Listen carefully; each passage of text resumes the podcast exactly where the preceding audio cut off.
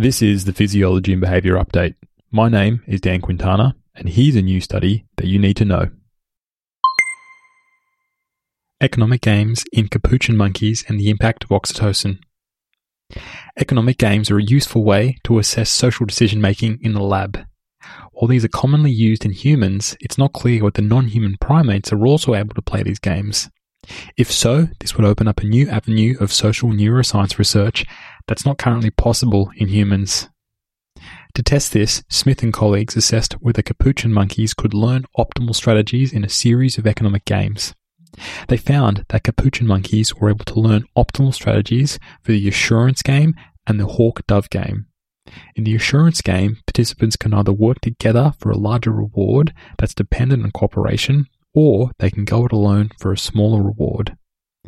In the hawk dove game, this is considered an anti coordination game, as the biggest long term payoff occurs if players continually work against each other using diametric strategies. The researchers found that the monkeys were not able to learn optimal strategies in the popular Prisoner's Dilemma game. Given the role of oxytocin on social behavior, the investigators also administered this neuropeptide to assess whether this changed game performance. They found that oxytocin did not influence decision making in any of these games.